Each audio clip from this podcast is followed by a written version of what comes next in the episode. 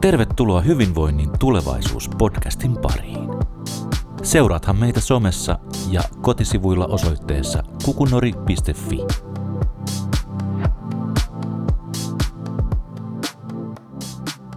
Lämpimästi tervetuloa, hyvä kuulija, takaisin Kulttuuri- ja hyvinvoinnin liiton Kukunorin podcast-sarjaan hyvinvoinnin tulevaisuudesta puhumaan.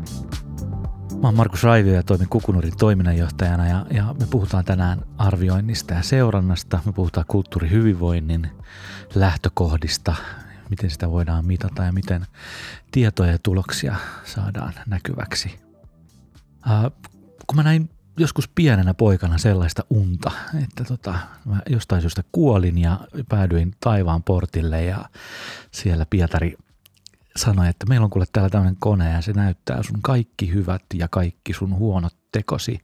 Ja tämmöinen mitataan sun jokainen sekunti sun elämästä. Se on tässä koneessa ja se arvioi nyt, että pääseksä taivaaseen vai et.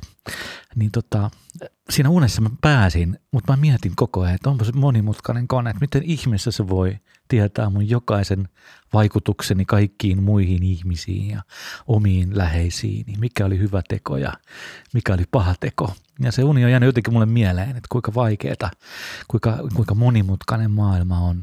Me pienet, pienet toimenpiteet ja ajatukset ja hetket ei pelkästään meidän omaa elämää, vaan myöskin meidän läheisiin ja jopa yhteiskunnallisiin tasoihin ajatellen. Mulla on tänään tosi mielenkiintoisia keskustelukumppaneita täällä mukana.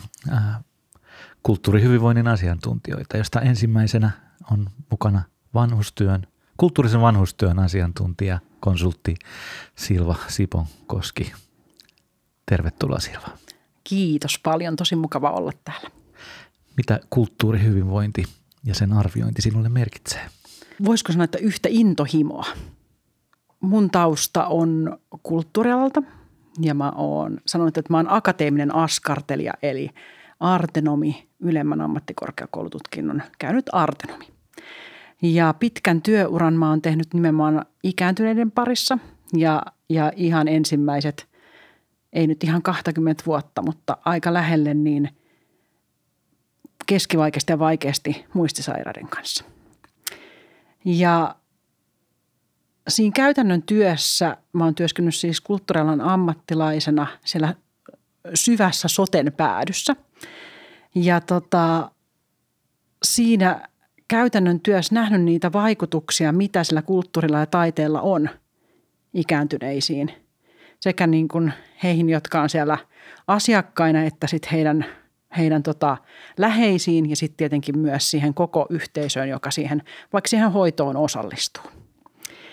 Ja tota, ne vaikutukset, mitkä siinä arjessa näkyy, niin, niin koko sen mun työuran ajan on ollut keskeistä jotenkin sen näkyväksi tuominen. Ja tuominen, sen näkyväksi tuominen muullakin tavalla kuin, kuin ää, kertomuksina tai ää, tämmöisenä yksilöllisinä niin kuin vaikka tapauskuvauksina. Eli mua on aina kiinnostanut se, että miten se näkyy esimerkiksi siellä sosiaali- ja terveysalan tietojärjestelmissä, datassa, mitä sieltä saadaan ulos, vaikka henkilöstön hyvinvointikyselyissä, siinä muussa maailmassa, missä, missä se taide ja kulttuuri vaikuttaa niin kuin siellä sotessa. Ja pikkuhiljaa niin kuin vuosien kuluessa niin, niin tota eri tehtävät ja eri, eri tota, yhteistyökuviot on vienyt si, koko ajan sitä mun uraa tai mun intohimo intohimo-polkua nyt tähän aiheeseen, niin siihen, että, että me ollaan lähempänä siinä, että, että meillä on jo konkreettisia työvälineitä niin sen asian esille tuomiseksi. Eli pitkäaikainen intohimon ja kiinnostuksen kohde, voisiko näin sanoa? Joo, ja sä myöskin oot miettinyt paljon sitä näkyväksi tekemistä, niin kuin sä kuvailet, että, että ne kirjaamistoimenpiteet, se data, se tieto yhdistettynä kertomuksiin tuottaa näkyväksi sen hyvän, minkä sä oot havainnut sun työssä jo aikaan sitten? Joo. Viime vuosina esimerkiksi musta yksi mainio esimerkki, minkä haluan itse nostaa esiin ja miksi nyt vaikka tässä ollaan osittain, kun ollaan yhdessä tekemässä tämmöistä IKO-hanketta, joka liittyy siis kansalliseen ikäohjelmaan 2030. niin siihen liittyen niin ollaan tehty jo tosi monia käytännön, käytännönkin työvälineitä ja toimenpiteitä. Ja yksi sellainen mahtava esimerkki, joka pitää nyt tässäkin tuoda esille, on se, että nythän ollaan ihan viime vuosina uudistettu vanhuspalvelulakia ja siihen prosessiin liittyen niin myös tehtiin lakisääteiseksi, että, että toimintakyvyn arviointimittaristo, joka siis koskee käytännössä – laajasti koko valtakunnassa ihmisiä. Ja sen toimintakyvyn arviointijärjestelmän nimi on RAI. Ja se on siis käytännössä tämmöinen pitkä kyselylomake, missä arvioidaan tosi laajasti ihmisen toimintakykyä monista eri näkökulmista. Niin siitä ää, kysymyspatteristosta, siitä valtavan isosta, jos vaikka puhelinluetteloa, valtavan iso puhelinluettelo, missä on paljon niin kamaa, niin sieltä ollaan poimittu ja etsitty asiat, mitkä linkittyy erityisesti siihen kulttuurihyvinvointiin tai kulttuuri- ja taiden, taiteen ää, mahdollistamiseen sitten sit siellä vaikka ikääntyneiden hoivaympäristössä. Eli meillä on siis ää, olemassa oleva kysely ja sieltä poimittu tietty valikoima kysymyksiä – ja tota, tehty siitä sellainen työväline, joka tällä hetkellä on laajasti kansallisesti käytössä. Ja se on nyt esimerkiksi yksi sellainen asia, mikä me ollaan nyt 22 joulukuussa viimeksi päivitetty niin kuin uusimpaan versioon. Ja mä halusin kertoa sen siis yhtenä esimerkkinä siitä, että, että miten se työ jotenkin siitä sellaisesta aika hattaraisesta tai hatarasta – epämääräisestäkin asiasta, niin miten, miten se on jo lähtenyt muotoutua aika konkreettiseksi välineiksi, missä me voidaan yhdessä sosiaali- ja terveys- ja kulttuuri- ja taidealan ammattilaiset ikään kuin me voidaan kokoontua sen arvion ääreen ja keskustella siitä, että mitä me siitä ymmärretään ja mitä asioita me niin kuin yhdessä voidaan sen pohjalta lähteä kehittämään. Ja mikä siinä on makeeta on se, että, että kun sitä kehitettiin, niin – laajasti ympäri Suomen niin kirjaamisasiantuntijat, jotka, jotka päivittäin työkseen sitä arviointia siellä sosiaali- ja terveyspuolella tekee, niin antoi aikaansa ja halusi tulla, koki sen tärkeäksi ja halusi tulla niin kuin nostamaan sitä näkökulmaa myös esiin. Just näin. Ja tavallaan se, sen näkyväksi tekemisen tarkoitus on myös sen toiminnan kehittäminen. Ehdottomasti ja, ja sen, niin kuin, sen jos me ajatellaan sitä vaikka ikääntyneiden parissa sitä arjen työtä, mitä tehdään, mitä hoitajat vaikka tekee, niin iso osa, mitä kuvaillaan, että miksi se on mielekästä tekeminen, on nimenomaan niiden tarinoiden, ikääntyneiden tarinoiden kuuleminen, unelmien toteuttaminen. Kaikki sellainen, mitä nyt parhaimmillaan vaikka taide ja kulttuuri tuo, elämyksien toteuttaminen, että se on jo osa sitä Joo. Niin työtä ja se tulee sitten näkyväksi. Ja se saa ikään kuin parempaa legitimiteettiä. Just näin, just näin. Mikael, sä tuut teatterikeskuksesta, sä oot teatterikeskuksen toiminnanjohtaja ja sä oot sekä kulttuurin että hyvinvoinnin parissa teet työtä ja oot myös aktiivisesti tietenkin teatterikeskuksen kautta mukana tässä IKO-hankkeessa, jota Silva tässä kuvailee. Mitä, mitä sulle nämä kaksi sanaa tarkoittaa, kulttuuri ja hyvinvointi? Molemmat on hyvin vaikeita, vaikeita käsitteitä. uh, oma taustani on äh, filosofiassa ja sitten to, toimin vuosia yhteystaiteen parissa, niin tämä ehkä äh, toimin tämmöinen tulkinta siihen, mitä, mä, mitä nyt puhun. Mm, hyvinvointi ehkä kaikkein yksinkertaisimmillaan näen, että se tarkoittaa sitä, mikä on hyväksi ihmiselle, mikä se sitten niin kuin, mikä sitten on itse tästä käsitteestä on tosi, tosi laaja epävarmuus ja niin, olla, ää, kiista, että mitä tällä käsitteellä ylipäänsä tarkoitetaan – Mm, ja kulttuuriin yhdistettynä se on tosi mielenkiintoinen kysymys, koska ää, taas varsinkin jos puhutaan taiteesta, mikä itselle kulttuurialoista ehkä läheisin, niin siellä herää kysymys, että jos, jos taidetta yritetään katsoa laajemmin kuin vaan pelkästään itseisarvon kautta, siellä herää se kysymys, että millä tavalla taide on hyväksi ihmiselle. Tämä tuntuu olevan aika yleisesti hyväksytty ajatus, että taide on hyväksi ihmisille – mutta mikä se tapa on, miten se vaikuttaa hyvinvointiin, on ehkä se iso kysymys. Joo, näetkö sitä tämmöisiä mahdollisuuksia, mitä Silva tuossa kuvaili, että, että me voidaan kerätä siitä tietoa, kirjata jotain, dokumentoida hmm. ja sen kautta kokoontua yhdessä sitä arvioimaan ja miettiä sen kautta, miten sitä voi kehittää. Ehdottomasti. Äh, toki näen tämän just mitä nyt on puhuttu tästä jatkuvasta kehittämisestä tai tämmöistä vuoro, vuoropuhelusta eri, eri toimijoiden välillä, jotta pystytään kehittämään myöskin sitä mittaamista. Mä näen, että se on, se on myöskin tosi tärkeässä roolissa, koska taiteellinen toiminta, mitä tiedät meille jäsenyhteisöissä tehdään esimerkiksi nyt IKO-hankkeen puitteissa ikäihmisten kanssa, niin se myöskin haastaa sitä hyvinvoinnin käsitettä, se muuttaa sitä – paitsi sitä, että mikä se käsite on yleisesti, se myöskin muuttaa niitä kriteerejä, millä osallistujat arvioi sitä. Ja tämä asettaa aika, paljon, aika ison haasteen sille mittaamiselle. Mutta se ei oikeastaan ole ongelma, koska nämä haasteet on läsnä ihan kaikkialla, missä hyvinvointia yritetään mitata. siinä on, on semmoinen tietty ristiveto hyvinvoinnin käsitteen epävarmuuden ja todella pitkälle validoitujen mittaamismenetelmien välillä. Joo, just näin. Ja, ja voi, voisi ajatella niin, että semmoinen kulttuuritoimija, joka näkee hyvinvointimahdollisuuksia omassa toiminnassaan, kuulee sanoja mittaaminen ja arviointi ja seuranta ja vaikuttavuus ja tulokset ja, ja yhtäkkiä tuleekin semmoinen ähky, että ah, mä haluan vaan tehdä tätä taidetta, onko tätä pakko tehdä ja mi- mitä tässä oikein tapahtuu. Mietin, että, että, että moni voi miettiä, että mistä tästä oikein saa kiinni mm. ja miten tämä liittyy siihen, mitä mä teen. Varsinkin äh, mitä tiedän kulttuurihyvinvoinnin toimijoita, äh, niin siellä siinä taiteellisessa työskentelyssäkin todella iso motivoiva tekijä on se, että haluaa olla ihmisille hyväksi, haluaa, että ihmisillä on parempi olla, ihmiset voi paremmin.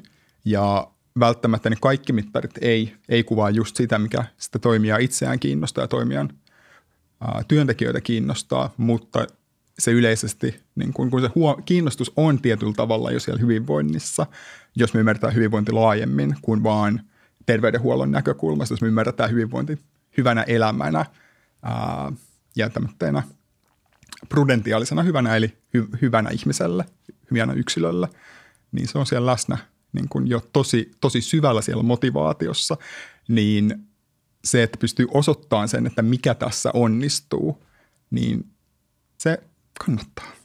Niin. Sä sanoit tuossa hyvin, että kysymys ei välttämättä, niin kuin, että olisi niin korkealuokkaista matematiikkaa ja mä jäin miettimään sitä mun unta, että tavallaan se unen haastehan oli siinä, että mä ymmärsin, että tämä on matemaattisesti niin vaikea laskutehtävä, että mun elämän joka sekuntin hyvät ja huonot teot jotenkin tässä niin kuin saataisiin edes jotenkin kartalle. Onko se yksi haaste tässä, että, että helposti ajatellaan, että tämä on niin monimutkaista, että tähän on jotenkin Tähän ei kannata edes lähteä alun perinkään. Että Mikael sanoi, että kannattaa. Mitä sä Silva oot mieltä, kannattaako? Onko tämä vaikeaa? On vaikeaa. Kannattaa. Ehkä se, Mikael sanoi, että se hyvinvointi itsessä on jo haastava käsite. Ja sitten ylipäätänsä, jos me ajatellaan vielä, niin että mikä kenellekin on hyvinvointia, miten laajaista asioista se koostuu, niin sitten kun me mietitään jonkun, vaikka jonkun yhden asian, vaikka jonkun ryhmän merkitystä ihmisen hyvinvointiin, niin silloinhan me ei voida oikein asetella sellaisia tutkimusasetelmia, että joku toinen olisi tyhjössä eikä saa mitään ja joku toinen sitten saa jotain. Joten myöskään sen, että, että onko se selvästi hyvinvoinnissa tapahtuneet muutokset, niin että, että, että riippuuko ne juurikin tai johtuuko ne juurikin siitä yhdestä tietystä interventiosta. Mutta että me voidaan niin tarkastella niitä ilmiöitä, mitkä sit liittyy vaikka hyvinvointiin ja ottaa vaikka jotain yksittäisiä. Esimerkiksi asia, mikä, mikä tällä hetkellä nousee laajasti, lähestulkoon kaikissa, tai melkein voisi väittää, että kaikissa, ainakin ikokuntien strategioissa, niin on yksinäisyys ja yksinäisyyteen vaikuttaminen. Ja silloin se on esimerkiksi sellainen asia, mitä me voidaan – tarkastella sen yksinäisyyden kokemusta ilmiönä, että, että, että ilmeneekö se. Ja toisaalta me voidaan tarkastella sitä, että mikä on vaikka niiden ihmisten oma kokemus siitä, että, että vaikuttiko joku ja mitkä, mitkä asiat sitten vaikutti vaikka siinä ryhmässä, mihin vaikka osallistui. Että oliko siellä niiden muiden ihmisten läsnäolo tai se taiteellinen sisältö tai mikä se tahansa olikaan. Ja me ei koskaan voida päästä, niin kuin, silloin kun me puhutaan tämmöisestä arkise, vielä kun me puhutaan, niin kuin, että me ei puhuta tiukasta tutkimusasetelmasta, vaan että nythän me halutaan tehdä niin kuin laajaa kansallista toimintaa, skaalattavaa toimintaa ja siihen liittyvää jotenkin arviointia ja mittaristoa, niin silloin, silloin, silloin ehkä se paras näkö, lähestymisnäkökulma on nimenomaan, että me tarkastellaan jotakin ilmiötä ja nimenomaan niin sitten niiden tulosten, mitä me sitten niillä meidän vajavaisilla mittareilla ja vajavaisella ymmärryksellä kerätään, niin että me kokoonnutaan yhteen ja me sitten keskustellaan ja tehdään johtopäätöksiä ja kehitetään sitä toimintaa niin eteenpäin sitten sen anniston perusteella, mikä me ollaan sitten saatu. Joo. Että tavallaan toi kuulostaa aika, tavallaan aika helpolta ja yksinkertaiselta asialta, että me kysytään ihmisiltä, oletko yksinäinen ja sitten me katsotaan, että onko ne vuoden päästä vielä yksinäisiä ja onko siihen tullut joku muutos, onko siinä ryhmässä tapahtunut joku muutos.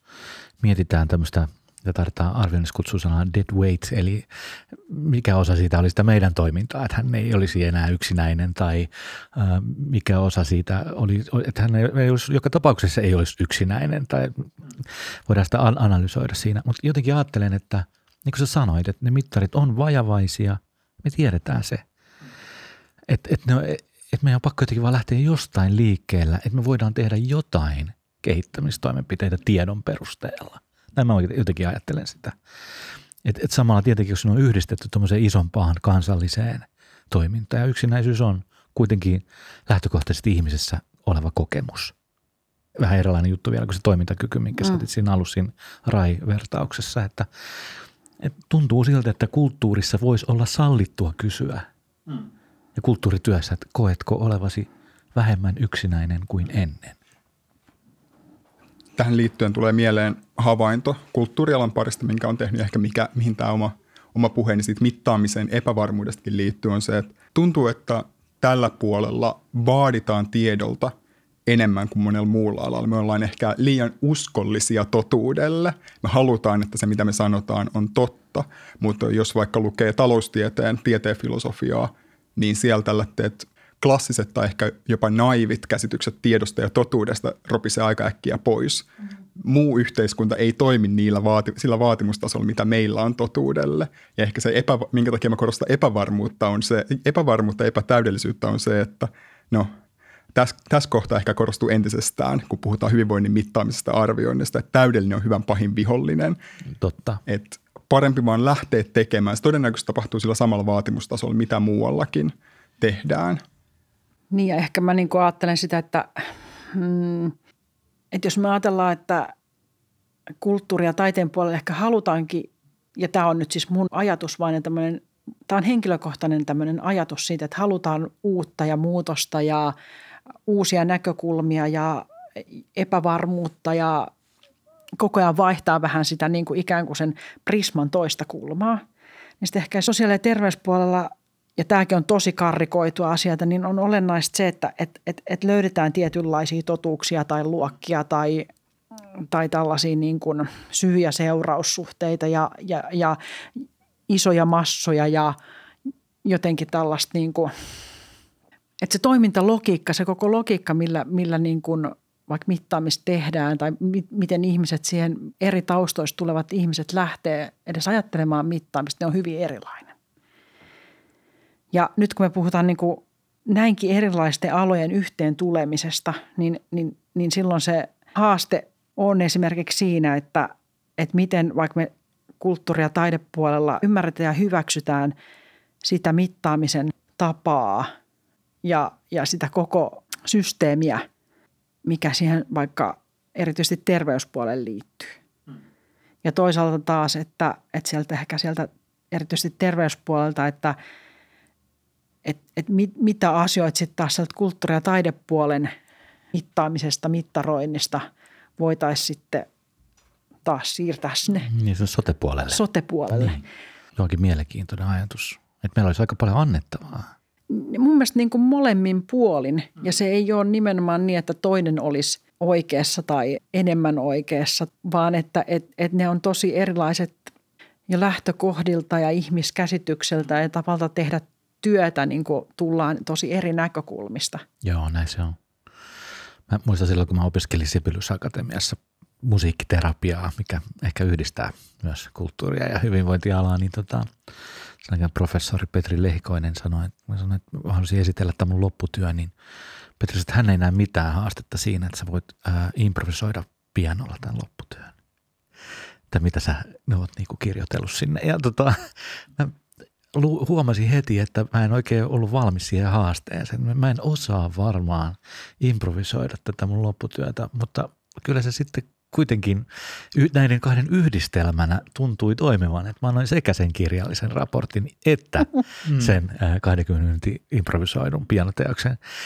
Mä uskon nimenomaan tähän, että tuo on hyvä pointti Mikael, että ollaanko me jotenkin liian kriittisiä itseämme kohtaan siinä, miten tätä pitäisi tehdä, koska me ollaan totuttu aika, aika laadukkaisiin asioihin ja me halutaan jatkuvasti haastaa myös itsemme laatuun. Sehän on niin kuin kulttuuri- ja taidet työn niin kuin lähtökohta. Ja sitten samaan aikaan me tiedetään, että, että me voitaisiin aivan hyvin. Ja sitten jotenkin se tuntuu niin kuin vähän rajoittavan meidän tekemistä. Joskus tuntuu siltä, että kun asia on liian monimutkainen ja vaatii meiltä liikaa, niin me vähän niin kuin lannistutaan, että no sitten ei kannata varmaan mitata mitään.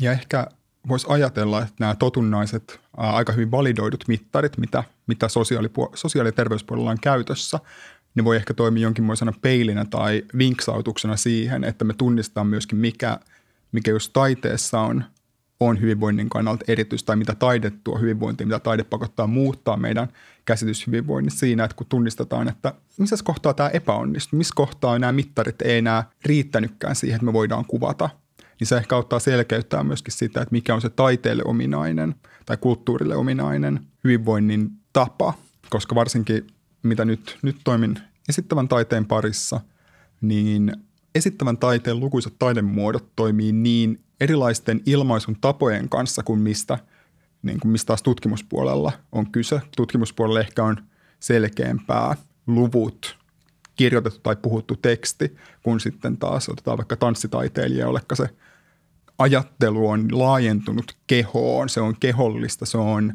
kehollisessa vuorovaikutuksessa, se on suhteessa tilaan – ja sitä ei ehkä ole jäännöksettä mahdollista palauttaa sinne tutkimuksen puolelle, mutta se on tavallaan niin tärkeä tunnistaa, että missä kohtaa se taiteellisen ilmaisun tutkimuksellisuus tai tutkimusta haastava puoli törmää niihin mittareihin.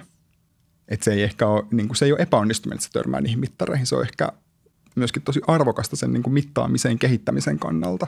Joo, kyllä. Ja niin kuin Silva sanoi, että jotenkin kun me lähdetään liikkeelle, niin me rakennetaan sitä yhteistä ymmärrystä. Me saadaan jotain, mistä keskustella, että, että jotain on nyt pöydällä, mikä on näkyvää ja sen näkyvyyden kautta.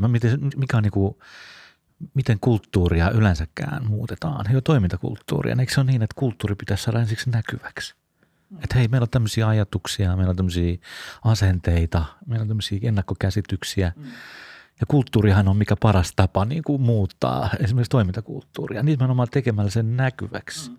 Koska sen jälkeen me voidaan keskustella siitä. Että me ollaan jotenkin vähän samanlaisissa teemoissa liikkeellä ja tietenkin me ollaan Kukunorissa huomattu, että, että, että mielenkiintoisia asioita tapahtuu. Mielestäni viime vuosina myös kunnat, kaupungit, jopa taiteen ja kulttuurin rahoittajat on enemmän ja enemmän kiinnostuneita. Ja tietenkin se herättää kysymys, että miksi.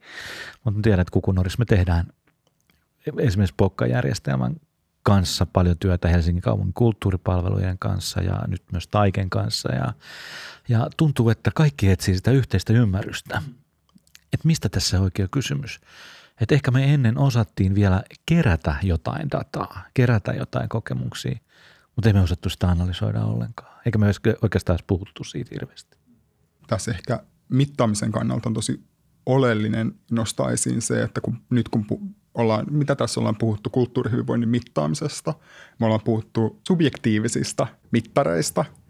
Huomaa, että, että aika paljon esimerkiksi tämä maailman terveysorganisaatio, eli WHOn tutkimus, katsaus ää, kulttuurihyvinvointivaikutuksiin, se lähti objektiivisesta lähtökohdasta. Siinä se puhetapa ei tarkastellut sitä, että miten nämä muuttaa koettua hyvinvointia, vaan miten tämä muuttaa esimerkiksi sairastavuutta – tämän tyyppisiä asioita, jotka on ehkä niin kuin ulkoisen toimintakyvyn tai käyttäytymisen kautta ää, tarkasteltavissa. Varmaan siellä oli tutkimuksissa myöskin mukana, mitä siinä analysoitiin, subjektiivisen hyvinvoinnin mittareita, mutta se viitekeys oli toinen. Sama, mitä tällä hetkellä esimerkiksi tarkastellaan kulttuurihyvinvoinnin taloudellisia vaikutuksia, sekin menee sinne objektiiviselle puolelle.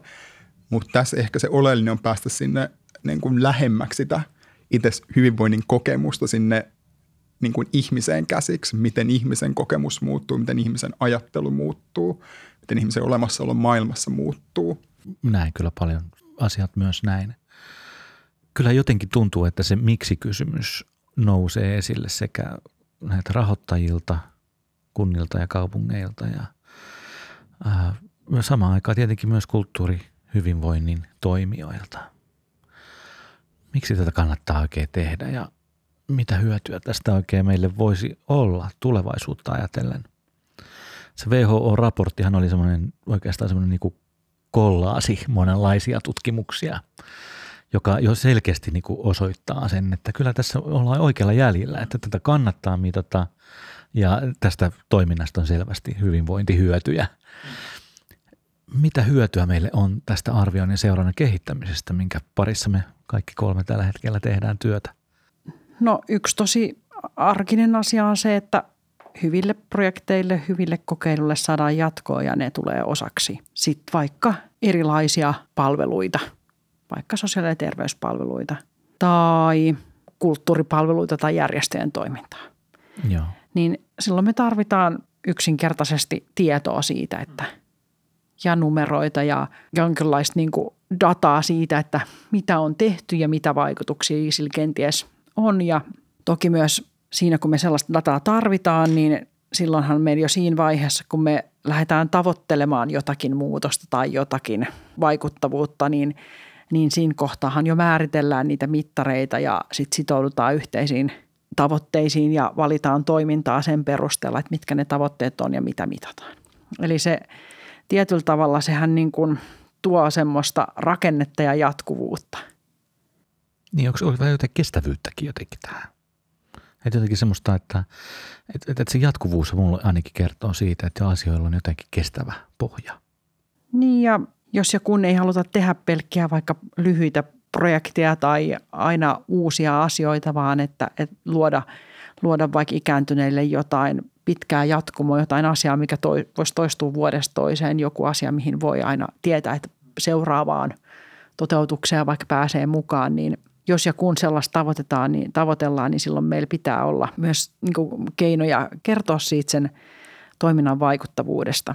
Ja ne tavat, millä sitten vaikka kulttuuri- ja taidealan alalla ollaan pyritty kertomaan, niin ollaan menty jotenkin sellaiselle kielellä ja käsitteillä ja ymmärryksellä, mikä tulee sieltä niin kuin omasta taustasta, mutta ei ole osattu kääntää sitä sitten yhtään sinne vastaanottajan – vaikka sen hoivakodin johtajan tai kuntapäättäjän tai hyvinvointialueen päättäjän, poliitikon kielelle ja, ja sinne niin kuin tietyllä tavalla sellainen silta on puuttunut tai ymmärrys siitä, että on puhuttu ruotsia, kun toiset puhuu norjaa. Norjaa. Eli Norjaa. Niin kuin samansukuisia kieliä ja saman tapasta, mutta silti ei ole niin kuin ihan tavoitettu, että mistä tässä nyt niin kuin on kyse. Ja silloin myöskään, jos ajatellaan niitä, vaikka nyt niitä päätöksentekijöitä, jotka vaikka – voisi mahdollistaa sen, että joku tietty toiminta vaikka jatkuu, niin sittenhän heillä ei ole myöskään mahdollisuuksia vaikka niihin tietoihin perustuen tehdä päätöstä jatkosta. Aivan. Jolloin Aivan. ollaan niin kuin oltu vaan semmoisessa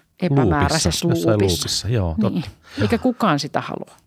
Niin, että tästä siis hyöty on se yhteinen ymmärrys. Hyöty on se, että hetkelliset pienet, pienen hetken hankkeet voi mahdollisesti saada kestävää ja pysyvämpää – toimintaa ja sitä voi kehittää pitkäjänteisesti ja ehkäpä myös johdonmukaisesti. Varmaan tämmöisiä etuja. Mitä sä Mikael näet, minkälaisia hyötyjä hyvinvoinnin mittaamisesta voi oikein ollakaan? Joo, hyvin samoin linjoilla mennään tässä, mitä, mitä ei mulla on ehkä vähän pikkasen eri näkökulma. Uh, jos mietitään kehittämistä sitä, että saadaan, saadaan kehitettyä sitä kulttuurihyvinvointitoimintaa, niin mä ehkä siinä näen, no siis historiallisestihan hyvinvoinnin mittaamiseen – lähtökohta oli, oli siinä, että minkälaisilla interventioilla voidaan parantaa ihmisten elämää ja ihmisten hyvinvointia, miten voidaan tehdä maailmasta parempi paikka. Se on siellä ollut alkujaan se motivaatio, niin tämä motivaatio tosiaan on niissä yhteisöissä, missä tehdään kulttuurihyvinvointia ja tavallaan vastata siihen, että miten sen yhteisön tasolla voidaan kehittää toimintaa sellaiseen suuntaan, joka vastaa paremmin niihin tavoitteisiin, mitä sillä toiminnalla on. Tässä tulee pieni haaste siinä, että hyvinvoinnin mittaaminen on jossain määrin kontekstisidonnaista ja varsinkin kun puhutaan taidelähtöisistä menetelmistä, taiteellisesta toiminnasta, niin sinne tulee tietty yhteismitattomuus ehkä niin kuin erilaisten, erilaisten hyvin, kulttuurihyvinvoinnin lähestymisen tapojen välillä, koska osa niistä tavoista saattaa myöskin haastaa niitä standardeja, millä arvioida sitä omaa hyvinvointia, mikä saattaa tavallaan kyselyissä näyttäytyä näyttäytyä hyvin erilaisina tuloksina kuin joku toinen, joka vaikka rakentaa sitä hyvinvointia vahvistamalla yhteisöllisyyttä. Ää, niin se ei ehkä ole silloin yksittäisten yhteisöjen tai taideinterventioiden välillä niin hyvät niin kuin erottelukeino, että miten ne näkyy tässä mittarissa, vaan se kokonaisuus, ää, tavallaan mitkä ne tavoitteet on, miten hyvin ne on vastannut niihin tavoitteisiin, onko ne tavoitteet sellatteita, mitkä, mitkä edistää. Mutta sitten toisaalta mä näen sen mittaamisen tosi tärkeänä poliittisen keskustelun kannalta, just tämä kääntäminen, mutta ehkä vietynä siihen, että meidän poliittinen keskustelu on hiljalleen siirtynyt enemmän ja enemmän suuntaan, missä vaaditaan lukuja. halutaan lukumääräistä dataa, vaikka se lukumääräinen data ei sinänsä, kvantitatiivinen data ei olisi sinänsä parempaa kuin se kvalitatiivinen data, se laadullinen data, niin meillä on silti suunta kohti sitä, että halutaan – päätöksenteon tueksi numeroita. Numerot on jotenkin helppoa hetkessä poliittisessa ilmastossa. On, puhutaan ehkä niin kuin siitä, että poliittinen keskustelu haluaa lähestyä fysiikan tapaa ymmärtää tiede, niin siihen on tosi tärkeää kyetä muuttaa sitä myöskin numeroiksi ihan vaan poliittisen pragmatismin mm. näkökulmasta. Äh, ehkä se niin kuin tiedon kannalta äh, mä näen sen niin kuin ymmärryksen lisäämiseen – tosi tärkeänä jo itsessään. Musta siinä on, sillä on arvo, että me tiedetään, miten taide tuottaa hyvinvointia, koska se auttaa ihmisiä su- suunnittelemaan seuraavia jut- projekteja, mitä tehdään. Mutta tekee mieli mainita tähän vielä, vielä yksi esimerkki tuolta ää, hyvinvoinnin mittaamisen historiasta, koska ää, aika varhaisessa vaiheessa huomattiin, että itse asiassa se, että me mitataan hy- ihmisten hyvinvointia, lisää niiden ihmisten hyvinvointia. Se, että ihminen säännönmukaisesti arvioi omaa hyvinvointiaan, itsessään ohjaa parempaan hyvinvointiin. Ja itse asiassa tätähän osa taiteellisen toiminnan lähestymistavoistahan myöskin toimii sitä kautta, että tavallaan ohjataan ihminen uudelleen tarkastelemaan omaa, omaa elämäänsä, omaa maailmaansa, omia valintoja, omia arvojaan, niin tavallaan siellä ollaan jo aika lähellä itse asiassa hyvinvoinnin mittaamista myöskin siinä, että miten sitä hyvinvointia tuotetaan. Onpa mielenkiintoista. Ja, ja myöskin, että miten sitä hyvinvointia mitattiin. Liittyykö siihen mahdollisesti joku dialogi? liittyykö siihen, minkälainen kohtaaminen siihen itse mittaamishetkeen liittyy, on jo merkittävä. Vähän samantapainen esimerkki siitä, vaikka sit just sit kirjaamisesta ja siitä, miten tota, jos vaikka hoitajat kirjaa siihen taiteeseen ja kulttuurin tai hyvinvointiin liittyviä asioita ikääntyneestä esimerkiksi, niin silloinhan siinä samalla tapahtuu aina oppimista. Mm. Eli se on, kun kiinnität sun huomion johonkin asiaan ja rupeat sitä pyörittelemään ja havainnoimaan – niin silloinhan sä koko ajan esimerkiksi opit siitä ihmisestä uusia näkökulmia ja opit siitä ilmiöstä koko ajan uusia näkökulmia. Jolloin sillä, että mihin sekin huomio kiinnitetään, niin sillä on valtava niin kuin merkitys. Totta, ehdottomasti. Ehkä niin kuin semmoinen iso jotenkin ajatus, mikä, mitä mä ehkä yrittänyt tavoitella tuossa, mikä on just linjassa tämän kanssa, on ehkä se, että meillä niin kuin hyvinvoinnin mittaamisen tarkoitus oli sitä ymmärrystä, ei rakentaa Exceliä. Joo, tuo on tärkeä juttu tosi tärkeä juttu. Vaikka Excel ja Sheetit on tosi kivoi, mutta siis Silva, siinähän se... Silva tykkää Joo, meitsi rakastaa niin, mutta, mm, tota, mutta, mutta siinä me mennään niin kuin, harhaan, jos ei, me, niin kuin Markus tuossa alussa sanoi, että jos ei osata tulkita niitä tuloksia tai ei niin kuin siinä prosessissa olla tarpeeksi varattu aikaa sille yhteiselle keskustelulle tai ymmärrykselle, että mitä ne numerot tarkoittaa. Joo. Niin silloinhan me jäädään vaan siihen tasoon, että no kolme, seitsemän, 250. Ja sitten ollaan sellainen, tehdään joku käppyrä ja mitä se sitten tarkoittaa. Niin, mä mietin, jos se sana mittaaminen, niin kun taiteilija katsoo, niin hän näkee sellaisen suora kulman, jossa niin mitataan ihmisen naaman, niin kuin onko nenä ja suu edelleen vielä samassa asennossa kuin ennen. Että se tuntuu semmoiselta vähän absurdilta hetkellisesti. Niin, mutta se pitää niin kuin musta hyväksyä siihen, että meillä ikään kuin on joku asia, minkä äärelle me kokoonnutaan. Niin. Ja me niin. voidaan myös, kun me ollaan saatu se käppyrä – ollaan asiantuntijat, jos me kaikki kolme oltaisiin vaikka te, oltu tekemässä jotain, me nähtäisiin se sama käppyrä siitä asiasta, mikä me oltaisiin tehty, niin sitten me jokainen meidän vaikka kolmen näkökulmasta voitaisiin lähteä sanoa, että no mun mielestä tämä ei kerro tästä ilmiöstä ollenkaan. Tai no. että tämä kertoo tästä nyt vaan tämän kapeen osan, niin kuin mm. säkin olet sanonut monta kertaa, että sieltä tulee sitten se muu näkyväksi. Mm. Eli silloin kun me otetaan joku rajattu asia, niin sitten me itse asiassa sen kautta saadaan näkyväksi se muu. Mm. Eikä niin päin, että me yritetään saada niin kuin kaikki näkyväksi, jolloin me ei itse asiassa niin kuin nähdä eikä ymmärretä mitään. Niin sen takia se rajaus ja yksinkertaistaminen itse asiassa on tässä se. Niin on. Mutta to, tosi mielenkiintoista, tosi mielenkiintoista. Mä, Silva, lopuksi vielä pyydän sulta lyhyen vastauksen siitä, että me ollaan hyvinvoinnin tulevaisuus podcastissa. Niin mikä on hyvinvoinnin arvioinnin tulevaisuus? Mihin suuntaan me ollaan menossa? No meitsehän ei ole mikään asiantuntija, mutta voin silti aina arvailla. Niin, sä, sä oot konsultti, et ennustaja. niin just. Ja, Um, mä en, en tiedä, että onko sellainen, e- tai että et meneekö si, mennäänkö siihen suuntaan, että ihmiset rupeaa yhä enemmän myös mittaamaan, tota, tai kun tällä hetkellä on paljon meillä appeja ja monenlaista, mihin me voidaan niin kuin yksilötasolla itse arvioida ja mittaroida itsestämme asioita. Ja suurin osa, osahan niistä liittyy johonkin fyysiseen. On, on toki myös psyykkiseen hyvinvointiin. Että onko se semmoinen asia, että me vähitellen ruvetaan keräämään itsestämme dataa jo monenlaista muista tiedoista ja kasvaako meistä joskus semmoinen sukupolvi, joka on sitten jo ikään kuin kerryttänyt itsestään valtavasti dataa ja arvioinut itseään ja sitten miten se sitten vaikuttaa. En, hmm. Miten se sitten nä- näkyy siinä lopputuloksessa, niin. Niin. että Google tietää susta enemmän kuin sä itse niin, siitä, että mikälainen ihmisprofiili sopii niin. elämän kumppaniksesi ja mitä jääkaapista löytyy. Mä en tiedä, ollaanko me saavutettu vielä semmoista mitään kulminaatiopistettä siihen niin tiedon keräämisen. Niin. Tai että ollaanko me vielä, tai että ehkä me nyt tässä kulttuurihyvinvoinninkin mittaamisessa ollaan siinä kohdassa, että me ollaan siinä datan keräämisen vaiheessa jotenkin semmoisessa haalimis, Joo. että mitä kaikkea me voidaankaan kerätä ja mikä kaikki tähän niin kuin liittyy. Niin me vähän niin kuin harjoitellaan Niin. jotain.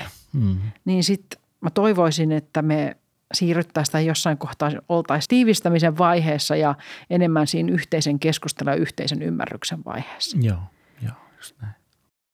Mikael, mitä sä näet, että mikä on hyvinvoinnin arvioinnin tulevaisuus? Mm.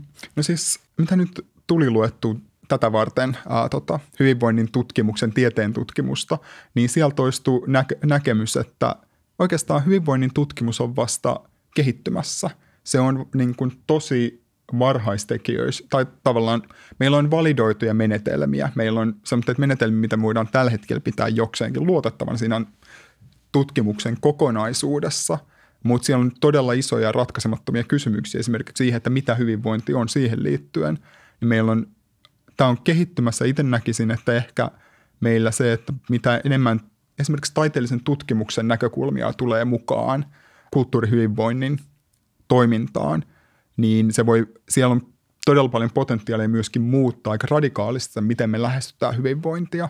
Meillä on, jos katson, että minkälaisista lähtökohdista meillä tällä hetkellä ää, tutkitaan hyvinvointia, esimerkiksi hyvinvointitaloustieteen puolella, ää, tarkastellaan preferenssejä, mikä on aika lailla hylätty taas hyvinvointiteorioiden puolella, että ei, preferenssit on huono vaihtoehto, se ei kerro ihmisten hyvinvoinnista preferenssien toteutuminen ja sitten toisaalta, toisaalta katsotaan objektiivisia tekijöitä, jotka ei välttämättä nekään kerro hyvinvoinnista.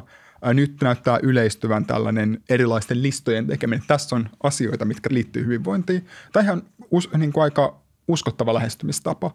Mä itse näen eniten potentiaalia siinä, että miten koettua hyvinvointia mitataan, miten päästään kiinni sinne ihmisten kokemukseen ja mikä on se, niin kuin miten päästään hyvinvoinnin kokemukseen kiinni tavalla, joka huomioi sen, ei vaan sen tiedollisen ja sanallisen, vaan myöskin sen koko ihmisen niin kuin psykofyysisenä kokonaisuutena, joka on maailmassa, joka on osana yhteisöjä. Ja tavallaan siellä musta on myöskin sillä taiteella on todella paljon annettavaa. Todella mielenkiintoista. Mä ehkä itse mietin niin, että arviointi vaikuttaa nyt sekavalta sopalta ja monimutkaiselta ja kaikkea, mutta jotenkin musta tuntuu, että se trendi tulee menemään tulevaisuudessa tulee olemaan todella yksinkertaista ja todella simppeliä. Ja musta tuntuu, että myös semmoinen niin social well-being arviointikin alkaa näyttää siltä, että hei me tehdään sulle yksi hyvä kysymys. Ja sen perusteella me tehdään kaiken näköisiä äh, tota niin, toimenpiteitä. Mutta sen mä tiedän, että, että tota, vaikka en ennustaja olekaan, että kulttuurihyvinvoinnissa on vahvasti hyvinvoinnin tulevaisuus. Kaikki merkit näyttää siltä viime vuosien aikana katsottuna ja se, että me osataan kuvantaa se ja sanoittaa ja tehdä se näkyväksi on nyt se vaihe, missä me ollaan.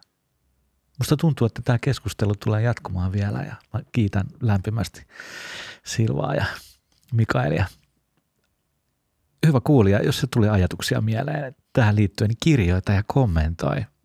Miltä tämä tuntuu, miltä tämä kuulostaa, minkälaista hyvinvointia koet tästä keskustelusta. Mitä parhainta päivää. Kiitos, että kuuntelit Hyvinvoinnin tulevaisuus-podcastia. Seuraathan meitä somessa ja kotisivuilla osoitteessa kukunori.fi.